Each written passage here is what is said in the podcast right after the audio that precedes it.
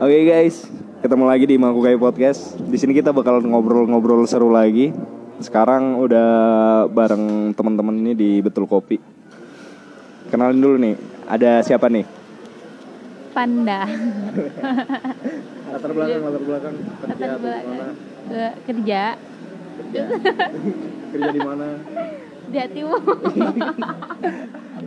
Enggak dia ini apa ya? Lu apa sih kerjaan?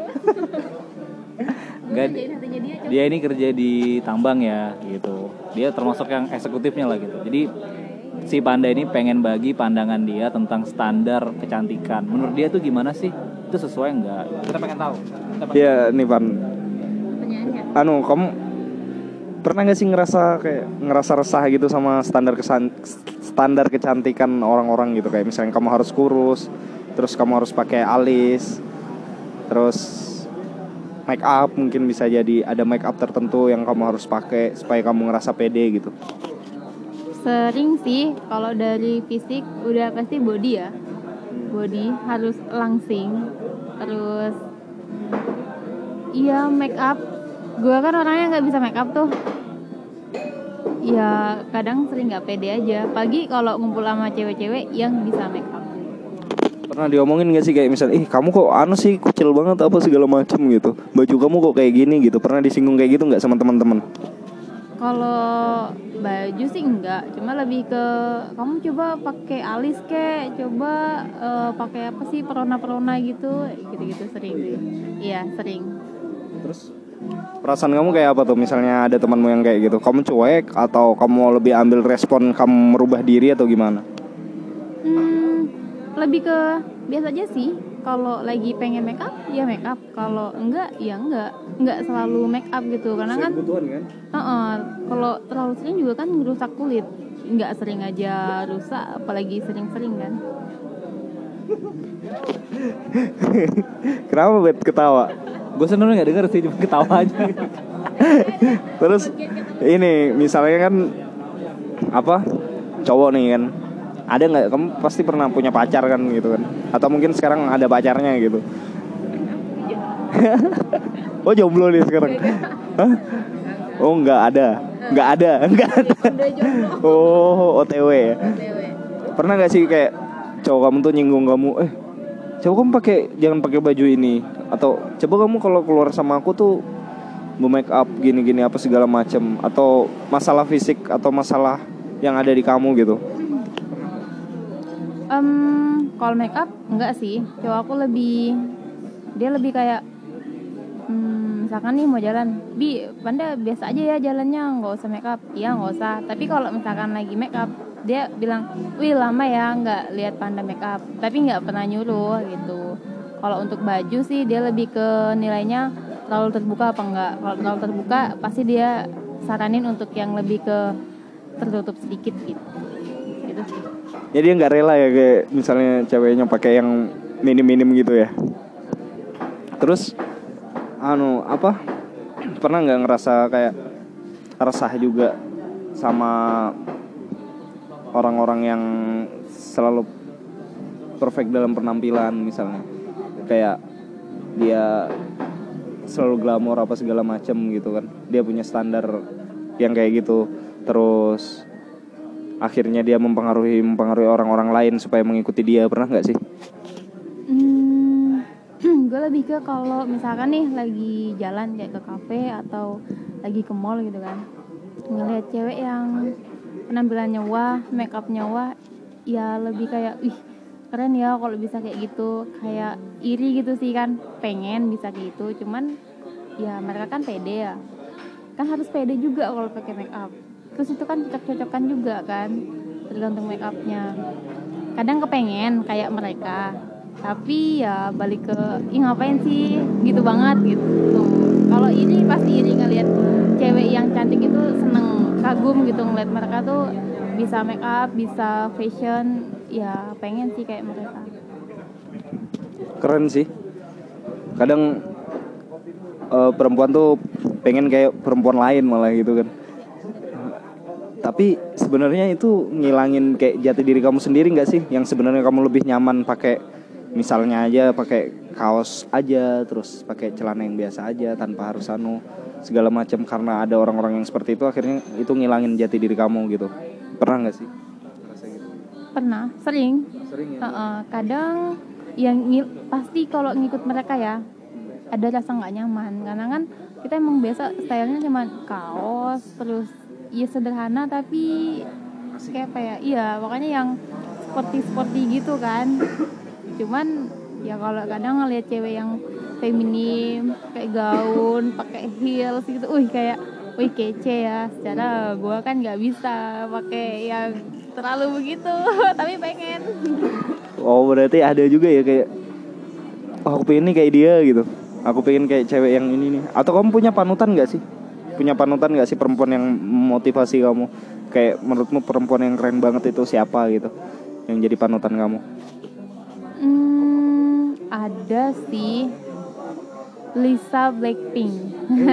Kece loh kece badai men. Dia tuh weh buset. Sporty keren feminim keren. Nah eh, pengen gitu. Tapi apa daya? Duitnya men Berarti kamu pengen operasi plastik juga? Eh, aku nggak tahu ya, nggak tahu Lisa Blackpink itu operasi plastik apa enggak? Aku nggak tahu. Cuman kan rata-rata orang Korea kan isunya ini banyak kan yang operasi plastik kan. Kamu setuju nggak sih sama itu, sama hal itu, oplas itu? kalau di Indonesia nggak setuju ya soalnya orang Indonesia kan emang udah cantik gitu kan kalau mereka di sana itu yang cantik ya yang oplas kalau yang nggak cantik ya jelek dari orang Indonesia sih rasis men Oh berarti kamu kurang setuju ya dengan eh, konstruksi kayak kamu harus ngubah bentuk tubuh atau apa segala macam untuk standar kecantikan itu kurang setuju ya? Salut sih, enggak sih Bet? benar benar benar, benar. kalau gue lihat sih orang Korea sama Indo itu Korea itu nggak punya eyelid kan Nah, jadi mereka harus operasi dulu buat dapat eyelid kalau Indo kayak gue nih udah punya double eyelid kayak gini nih. Jadi gue sih pede-pede aja. Cuman kalau standar kecantikan sih apa yang dia bilang Fitri ya make sense aja sih. Masih masih eh sorry keceplosan nama aslinya tuh. Panda panda nih. Sorry sorry, sorry. Nggak apa-apa ya kan Pak Nggak urus. Terus Ini. Oh ya kamu kerja kan Kerja. Eh, Ketika kamu sudah Pasti setiap orang kan punya target kan Menikah kapan apa segala macam gitu kan. Ketika kamu sudah mencapai itu Kamu masih tetap pengen kerja apa enggak? pengen kerja dong. Pengen kerja pengen punya duit sendiri. Nggak ketergantungan sama duit suami. Terus tetap bisa support orang tua. Secara ya kalau pakai duit suami kita agak segan gitu kan. Kalau punya duit sendiri ya memang lewat persetujuan suami. Cuman kan kita lebih leluasa. Karena konon katanya duit istri adalah duit istri duit suami adalah duit istri Oh gitu. Tapi misalnya nih suami kamu nanti ngelarang kamu untuk kerja. Kayak misalnya kamu jangan kerja lah. Aku nih aku yang harusnya kerja cari uang kamu di rumah aja. Kayak gitu pemikiran atau pandangan kamu gimana? Hmm, it's okay. Tapi yang penting gue punya usaha di rumah. Jadi nggak bener-bener nggak nggak menghasilkan duit. Intinya harus gue harus menghasilkan duit sendiri. Gitu. Lebih ke kayak gitu. Berarti lebih ke pengen selalu ada aktivitas gitu ya. Kadang kan ada tipikal orang yang dia selalu nurut ya kan kayak kamu jangan ini jangan ini terus akhirnya dia buntu sebenarnya dia pengen berkarir di situ tapi karena karena pernikahan akhirnya dia menghentikan apa yang dia inginkan gitu kan sampai itu belum tercapai misalnya kan banyak tuh yang kayak gitu kalau untuk kamu sendiri berarti lebih apa sih kamu passion gak sih di pekerjaan kamu sekarang Hmm, iya banget. nyaman Nyaman banget. Soalnya aku suka yang kerjaannya itu kayak em, kemasyarakatan gitu. Em, jadi berarti kamu CSR ya benar banget CSR. Kerjanya ya seneng banget sih kemarin kan ikut join join jadi tahu tuh eh, kriteria orang kayak mana. Pokoknya asik aja sih kalau kita bisa benar-benar berke- berkecimpung langsung ke kegiatan mm, kegiatan masyarakatan gitu kan ngebantu masyarakat Kutai Barat. Itu kamu kan passion nih kan?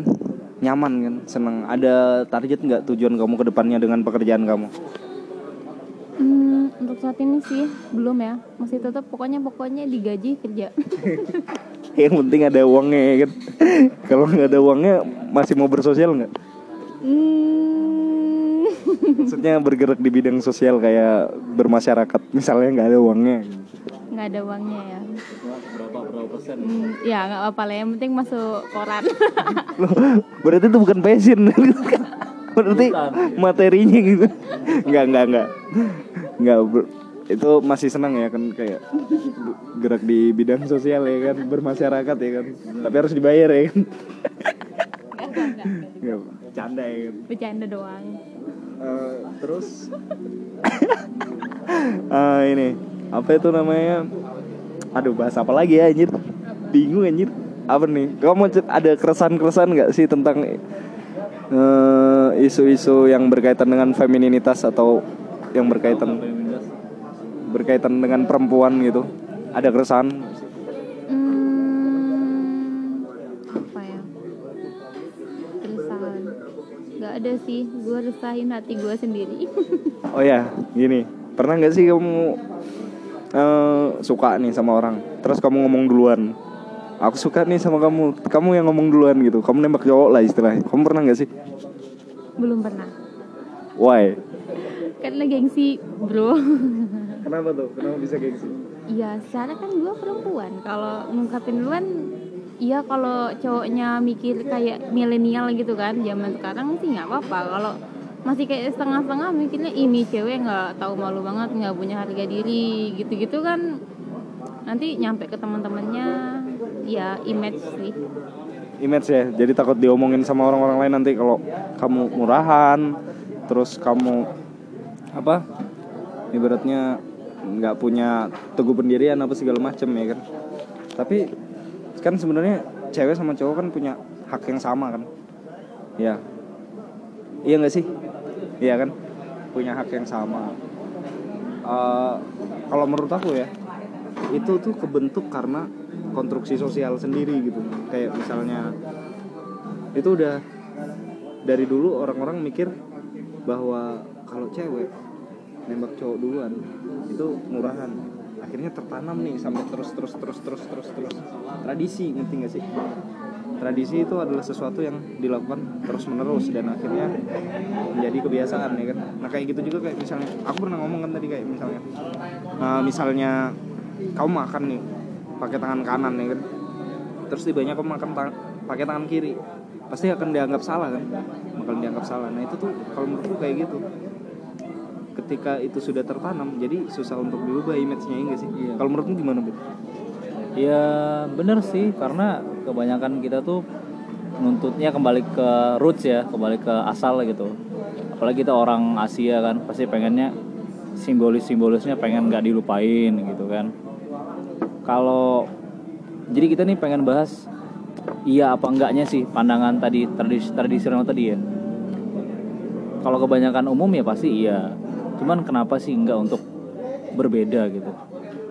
nggak masalah sih menurut gue kalau kalau pandangan gue ya mungkin orang yang terlalu open minded atau arah ke barat-baratan kalau menurut gue sih cewek nembak cowok duluan tuh nggak masalah karena kita lihat udah lihat di ma the- dinamikanya ada cowok yang arahnya lain atau cewek yang arahnya sebaliknya juga itu nggak menurut gue nggak masalah sih untuk cewek untuk ngomong duluan gitu cuman untuk sekarang sih kita ketemukan kalau menurut gue sih di lingkungan gue tuh masih agak jarang ya karena mereka mungkin masih eh, punya pandangan yang ya balik ke tradisional tadi. Tapi kalau menurut gue sih nggak masalah untuk hal yang seperti itu. Terus misalnya kamu ada suka sama seseorang cara kamu ngungkapin perasaan kamu ke orang itu kayak gimana? Pakai simbolik simbolik atau kode gitu misalnya? Iya kan Em, kode kode keras nggak nggak berani sih ngodein paling stalking doang. berarti mendem ya diam-diam liatin gitu kan Iya, jadi pengagum rahasia kali aja kan. Ada doa yang tersampaikan. terus gimana nih si cowok bisa tahu kalau kamu nggak ngomong gitu kan kalau kamu nggak menyampaikan kayak mancing atau kamu ngomong duluan gitu hmm, ya gimana ya? Ya nggak bisa juga. Paling nyari tahu ke temen gitu kan, ke temennya. Terus paling terus temen yang nyampein gitu? Ya jangan juga. Jangan langsung enggak juga. sampein gue malu. Gak mau di speak foreign gitu kan. Maksudnya kayak disampaikan dengan cara diwakilkan gitu. Misalnya kamu suka sama temanku misalnya. Terus kamu cur- curhat nih ke aku. Cerita nih aku suka nih sama ini. Terus tiba-tiba aku ngomong ke temanku tuh. Kamu gimana? Kalau misalnya kayak gitu. Oke nggak? hmm, oke nggak? malu lebih ke malu sih Malu ya? Heeh, malu Kenapa tuh Mbak?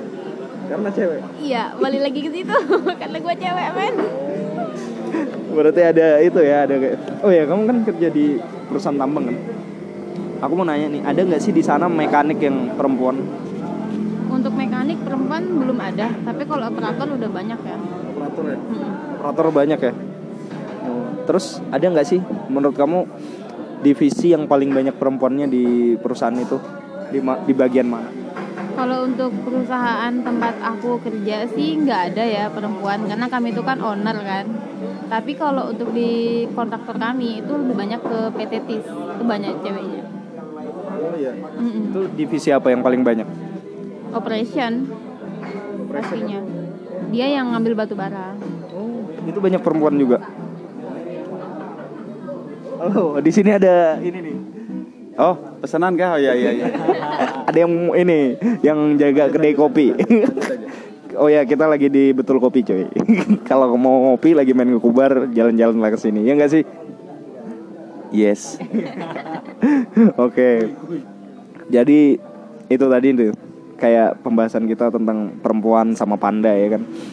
Eh, ada hal-hal yang mungkin masih belum bisa diutarakan sama panda karena dia ngerasa dia perempuan jadi dia nggak layak untuk mengucapkan sesuatu itu ya kan. Iya.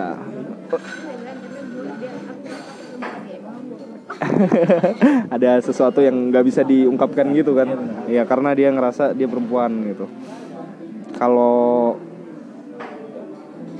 eh apa nih ya apalagi sih mau ngomong apa sih. Kan tambang itu identik dengan apa tempat kerja yang didominasi oleh cowok. Ada nggak kamu di tempat kerjamu itu kamu ngerasain diskriminasi atau kalau contoh ya di Amerika itu cewek sama cowok gajinya itu beda. Apakah itu berlaku di sini apa enggak? eh ya, untuk masalah tadi yang dibilang Beth kan eh, masalah diskriminasi antara cewek dengan cowok di perusahaan yang tempat kamu kerja ada nggak sih tambang itu kan identik dengan tambang itu kan identik dengan tempat kerjanya cowok ya kan kan kamu sebagai cewek nih ada nggak kamu ada hal-hal yang nggak seimbangkah diperlakukan? Segi segi gaji segi jam kerja segala macam. Apakah ada yang nggak? Yang kamu rasakan diskriminasi yang kamu rasakan di situ ada nggak? Nah nih. Ada gangguan sedikit cuy. Gimana gimana? Kalau di perusahaan tempat gua kerja sih nggak ada sih yang kayak gitu. Belum semuanya ada. sama ya? Sama aja. Kalau dari segi gaji sama aja tergantung jabatan kan kalau perlakuan ya tetap perempuan pasti yang lebih spesial sih oh iya kan iya dong Jadi misalnya kamu kamu nih kan CSR kan, biasa ke lapangan kan, panas-panas gitu. Ada nggak sih cowok yang bilang kayak, eh kamu jangan panas-panasan sih, gini nanti hitam atau apa gitu? nggak ada sih cuma eh, atasan aku lebih ke jangan terlalu apa nggak terlalu dibiarkan sering banyak ke lapangan Untuk perempuan itu sendiri. Iya soalnya kan takut kecapean Oh, itu sebenarnya aku pernah baca itu namanya toxic femininitas. jelasin jelasin. Jadi aku pernah baca di Instagramnya Ivana Kurniawati kan. Di situ Halo Ivana. Halo yuk. Di situ dia cerita tentang kayak apa ya perempuan tuh punya sesuatu apa bet oh enggak enggak. Entah itu toxic feminim atau toxic maskulin ya kan? Tapi kayaknya toxic maskulin sih. Jadi gini dia cerita pas dia lagi di kereta api ya kan? Terus ada cowok yang mempersilahkan dia duduk di kereta itu karena ngerasa dia perempuan gitu kan? Nah si cewek ini dia menolak untuk duduk di situ karena sebenarnya cewek sama cowok itu sama. Yang lebih berhak duduk di kursi itu adalah perempuan hamil orang tua. Jadi sebenarnya kamu nggak jadi intinya sebenarnya kamu nggak perlu menspesialkan perempuan karena dia perempuan gitu. Ngerti nggak sih maksudku? Kayak melarang kamu jangan panas-panasan karena kamu perempuan. Terus kayak kamu jangan main kotor karena kamu perempuan. Di situ kan akhirnya kayak apa ya menimbulkan tembok-tembok terhadap perempuan gitu. Ya enggak sih? Sebenarnya dia ingin beraktivitas ini tapi karena dilarang akhirnya dia nggak tahu gitu kan. Iya. Menurut kamu gimana? Bener nggak sih iya benar sih. Kalau kayak gitu. Jadi pengen berkembang nggak bisa berkembang. Karena kan ya ditahan gitu. Apalagi kan kalau kita secara bawahan ada atasannya kan. Kalau atasan bilang nggak boleh ya mau gimana meskipun kita kegiatan itu kan. Nggak bisa berkarya aja sih ketahan. Berarti ada tuh ya ngerasa kayak gitu ya. Kayak misalnya motor kamu rusak nih motor kamu rusak terus kamu pengen baikin motor kamu sendiri. Pasti ada nih cowok-cowok yang ih cewek kok ngemontir sih? Iya gak sih? Iya berarti kan bilang ih kasihan cewek dibiarin gitu kan. Pasti ada kan kayak gitu. Padahal sebenarnya kamu masalah nggak sih? Misalnya kamu baikin motormu sendiri misalnya. Kalaupun aku bisa sih nggak ada masalah. Soalnya kan nggak bisa. Ya lah. oh iya juga sih. Ada lagi nggak nih yang mau disampaikan? Bang Den mungkin. Kalau cowok jaga anak sama masak gimana? Menurut Mas Bangkit? Kan tadi cewek ngemontir ya kan nanti takut cewek kok ngemontir. Nah, sekarang saya balik kalau ada cowok yang jaga anak sama dia memasak di rumah, cucian baju itu gimana itu? Istrinya bekerja. Menurut Mas Bangkit? kalau menurutku sah sah aja sih sah sah aja karena iya why not ya kan karena karena ya itu tadi sebenarnya banyak chef juga cowok ya kan Enggak, kalau cowok kan itu profesi, Pak. ya ya ya maksudnya itu sah aja gitu. Misalnya ini ya ada suami istri ya kan pasangan suami istri menikah. Si istri berpenghasilan di atas 6 juta misalnya. Terus si perem- si suami itu berpenghasilan 2 juta setengah ke atas mungkin atau 4 juta ke bawah. Di situ masyarakat bakal memandang bahwa wah ini ceweknya pasti overpower karena berpendapatan lebih tinggi daripada si cowok gitu kan akhirnya digunjing oleh masyarakat masyarakat membicarakan tentang hal itu. Akhirnya si cowok nih kena baper gitu kan. Baper gitu kan. Anjir aku diomongin tetangga sebelah nih gitu kan. Kenapa mas? Ini gaji aku kan lebih kecil dari kamu. Kamu lebih tinggi. Terus masa iya cowok nggak bisa ngapa-ngapain gara-gara gajinya kecil gitu kan? Ibaratnya kan kayak ibaratnya tuh dia ngerasa dia lebih rendah daripada perempuan gitu. Akhirnya karena omongan itu omongan masyarakat itu akhirnya si cowok nyuruh si cewek ini untuk berhenti kerja. Coba bayangin kalau misalnya dia pertama kerja si cewek kerja gajinya 6 juta. Si cowok kerja gajinya 2 juta. Digabungin jadi 8 juta ya kan? Tapi ketika dia melarang untuk perempuan yang bekerja gajinya jadi tinggal 2 juta aja. Bisa apa gitu kan? Itu sebenarnya karena konstruksi sosial karena pandangan masyarakat tadi. Dia ngerasa nggak nyaman gitu kan kalau menurutku kayak gitu sih bang Den. Kalau menurutku. Gimana? Masuk nggak? Jadi sah-sah aja ya. sah aja sih nggak ada yang salah dengan itu gitu.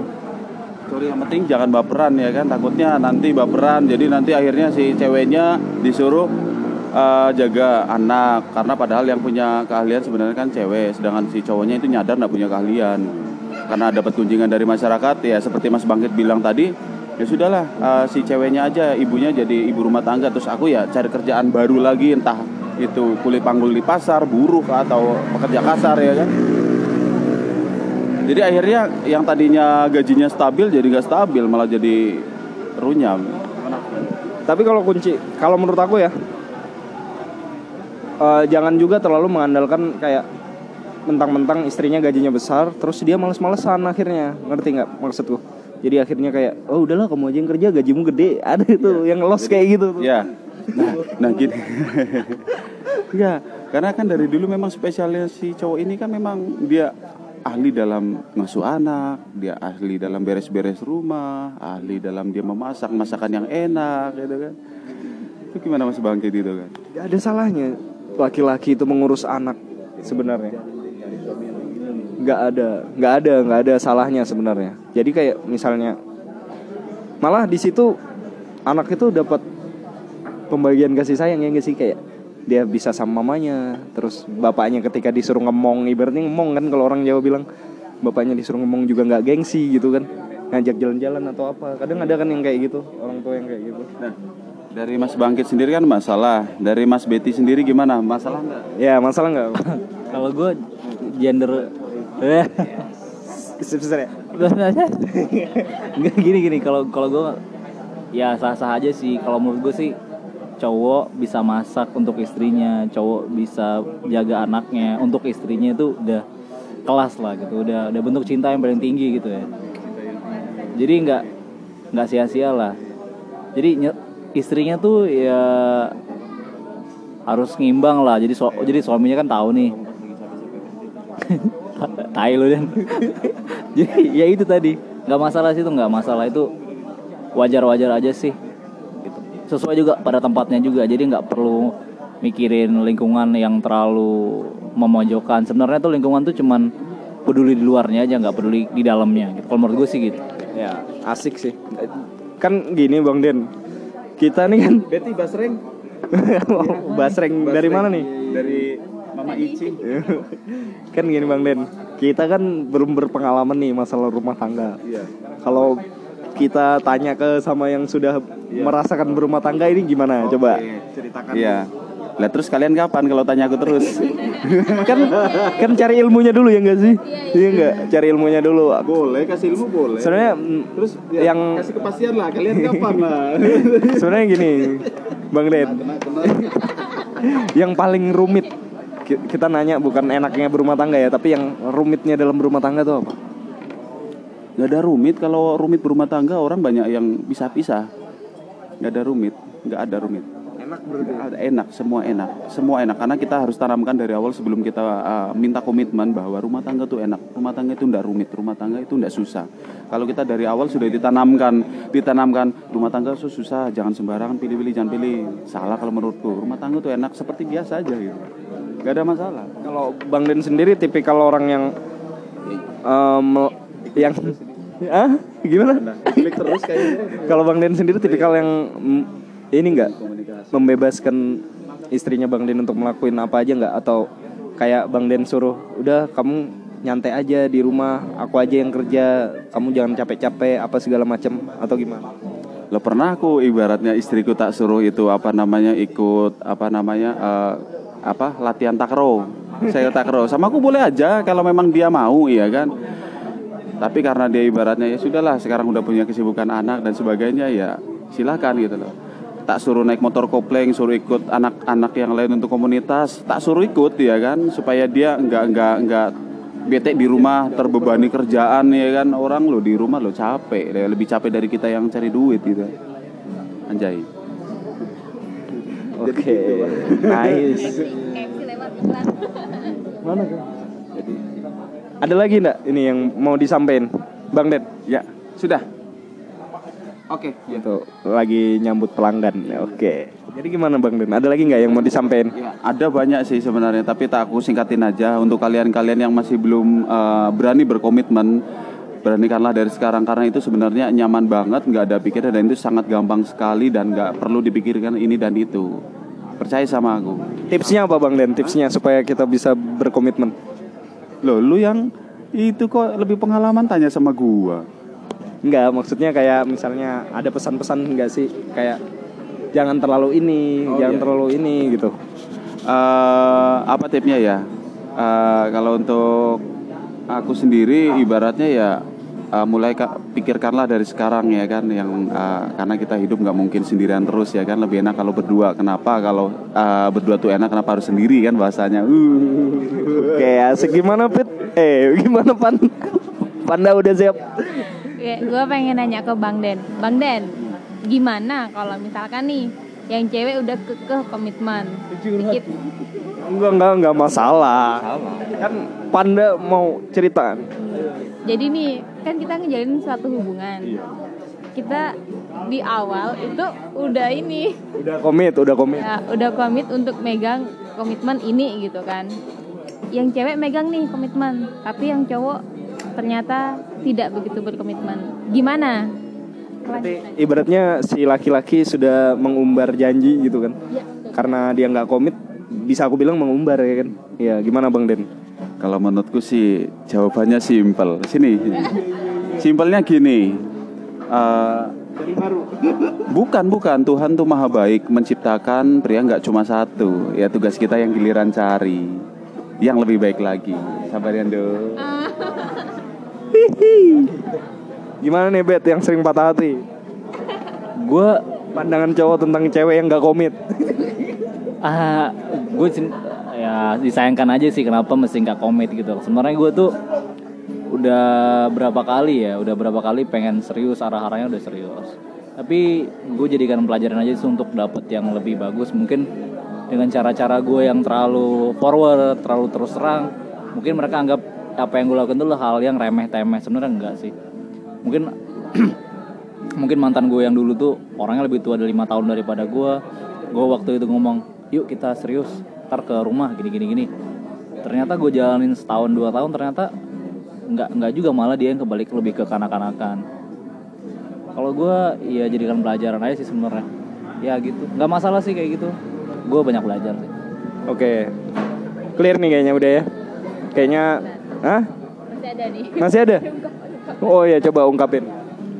Berarti eh, dari Mas Betty ya tadi berarti em, usia itu nggak menjamin kedewasaan seseorang ya. Oke. Hmm, pertanyaannya nih. Kok gue jadi lupa ya? Apa-apa? Em, apa ya tadi ya? Tadi Gak apa-apa gak usah malu Pan. Enggak, kok tiba-tiba tiba-tiba lupa men. Em, apa tadi ya? Skip, dewasa skip, tadi deng. kan masalah dewasa. Ah, ah. Masalah kedewasaan itu bukan tergantung sama umur ya kan. Iya. Nah, terus Terus kalau ada cowok yang gak dewasa atau gimana? hmm, Ih, beneran lupa men. nah apa sih? Apa? Coba diinget-inget dulu. yang gue tadi kan gue pacaran sama cewek yang lebih yang gue bilang tadi gue pacaran sama cewek yang lebih tua terus gue coba komit ternyata yang lebih tua ini juga nggak bisa ke arah yang lebih serius gitu gitu. Jadi yang lu cari di mana nih? Kan kalau gue itu gue jadikan suatu pelajaran supaya nanti cewek yang ke depannya gue lebih lebih kasih injakan atau injak apa sih? Lebih jenjang yang lebih serius lagi. Mungkin gue waktu itu umur gue masih 21, 23 gue bilang kita serius mungkin. Dari segi umur cewek gue bilangnya wah ini bocah nih nggak serius gitu. Tapi gue jalanin 2 tahun tuh nggak cukup gitu. Mungkin perlu waktu yang lebih lama lagi. Malah cewek gue yang lebih tua ini malah bersifatnya lebih ke kanan-kanan sementara gue tuh yang lebih kayak gandeng dia ke sana lu lu kayak gini nih. Gue yang ke sini gue yang bantu ini segala macem gitu. Ada lu udah nangkep gak nih kira-kira apa yang pengen? Apa lu pengen nanya apa sih? Pengen nanya kayak apa ya? Kayak kenapa sih nih ya always ya always kalau ceweknya serius cowoknya pasti mengumbar Itu oknum sih kalau kataku. Itu oknum. nggak bisa kita kalau menurut gue ya, nggak bisa digeneralin gitu. Ya kebetulan aja kamu dapat orang yang memang itu adalah tempat kamu belajar gitu. Ngerti nggak sih? Teman aku pernah bilang nih kan, ketika kamu gagal sama satu orang, dua, tiga, empat, atau enam sampai 10 orang, itu artinya kamu sedang belajar di situ. Ketika kamu gagal yang pertama, kamu naik ke tingkat berikutnya. Kamu dapat pengalaman dari yang pertama. Terus kamu kedua, ketiga, kamu dapat lagi pengalaman dari yang ketiga. Semakin kamu gagal, artinya kamu semakin mendekati sukses, ya enggak sih? Benar nggak? Setuju nggak sama kalimat itu? setuju setuju tapi mm, sedang menggeluti ke dunia yang gagal ini sakit men gimana sih Gimana? Rasanya, ah? Enggak, rasanya tuh kayak ada nggak sih gara-gara gagal ini kan kamu ngerasa kayak nggak percaya lagi sama orang atau kamu ngerasa kayak ah udahlah aku nggak mau ngejalin hubungan lagi gara-gara aku sering diginiin atau gimana gitu ada nggak sih ngerasa kayak gitu Hmm, kalau males jadi ada sih ya. Tapi kalau sampai nggak pengen ngejalanin hubungan belum sih ya. Lebih ke kalau emang kali ini udahan ya udah jalani aja dulu. Fokus ke karir dulu, ke keluarga dulu. Kalau emang nanti ada yang baik ya why not? Lebih gitu sih. Tapi ya tetap ada ketakutan tersendiri sih karena kan um, udah pastinya udah berkomitmen untuk sama-sama untuk ngejalanin semuanya baik-baik aja tapi selalu ada pihak-pihak yang tidak komitmen tidak memegang komitmen Minum dulu kali kopinya, tinggal dikit. Habisin dulu. Habisin dulu pan. iya nggak sih bet? Sakit nggak sih dikecewain? ya kita nggak bisa sih mikir satu sudut pandang kayak aku dikecewain terus aku kecewa gitu kan aku ngerasa sakit banget tanpa kita sadar kita pasti pernah ngelakuin itu juga ke orang lain gitu iya nggak sih? Kita pernah kayak ngecewain orang lain juga gitu kan. Terus karena kita terfokus terhadap eh, tuntutan kepada orang lain maksudnya kita menuntut orang itu untuk membahagiakan kita gitu nah tanpa kita menuntut untuk diri kita membahagiakan orang itu gitu. Ngerti nggak sih maksudku? Ngerti nggak sih? Jadi kayak kamu terlalu nuntut seseorang untuk membuat kamu bahagia gitu tanpa kamu sadarin kamu sebenarnya belum memberikan apa yang dia inginkan gitu. Ya gue berarti kayak berarti kayak gini ya. Yang kita anggap baik untuk dia itu belum tentu sebenarnya baik. Gue pernah sih kayak gitu gue pernah. Itu pukulan terberat dalam hidup gue sih. Gue waktu itu bilang sama cewek gue gue bilang lu tanpa gue mungkin lu nggak bisa kayak gini. Karena sorry gue ngomong nih mungkin agak kasar sih ya. Gue yang biayain hidupnya gitu. Mungkin tanpa gue dia nggak bisa berdiri sendiri gitu kan dari segi finansial. Ternyata itu awalnya doang awalnya doang gue gue pantau enam bulan. Ternyata dia memang nggak bisa apa-apa tapi setelah dari situ dia jadi orang yang lebih mandiri. Gue masih sering lihat lihat IG IG dia ternyata dia emang waktu enam bulan juga hancur juga. Ternyata sekarang udah ya alhamdulillah udah bagus lah. Dan gue nyesel untuk ngefollow dia sekarang gue udah unfollow coy berarti jadi gini bet. Sebenarnya perempuan itu yang dulu sama kamu mantan kamu itu belajar dari kamu ngerti nggak sih? Dia dapat hikmahnya kan. Sekarang hikmah yang kamu dapat apa? Itu yang harus kamu cari gitu ya nggak sih? Dulu kan cewek itu ya atau mantan kamu bergantung sama kamu kan. Terus akhirnya karena lepas sama kamu akhirnya dia upgrade. Nah begitupun dengan, dengan kamu sebaliknya. Seharusnya kamu bisa ngelihat apa sih yang berubah dari kamu setelah kamu nggak sama dia gitu ya nggak sih? Ya. Ada lagi nggak nih kira-kira? Cukup. Oke mungkin sampai di sini aja dulu guys Weh, kita ketemu lagi nanti di ngobrol-ngobrol selanjutnya di Makukai Podcast Eh, follow IG follow IG di sini tadi udah ada Panda, Betty sama Bang Den. Jadi next mungkin kita bakalan ada ngobrol lagi, tapi nggak tahu kapan. Maaf karena nggak konsisten kayak update-update terus. Mumpung ada bahan untuk diomongin, tadi spontan langsung ngobrolin aja gitu. Oke, see you.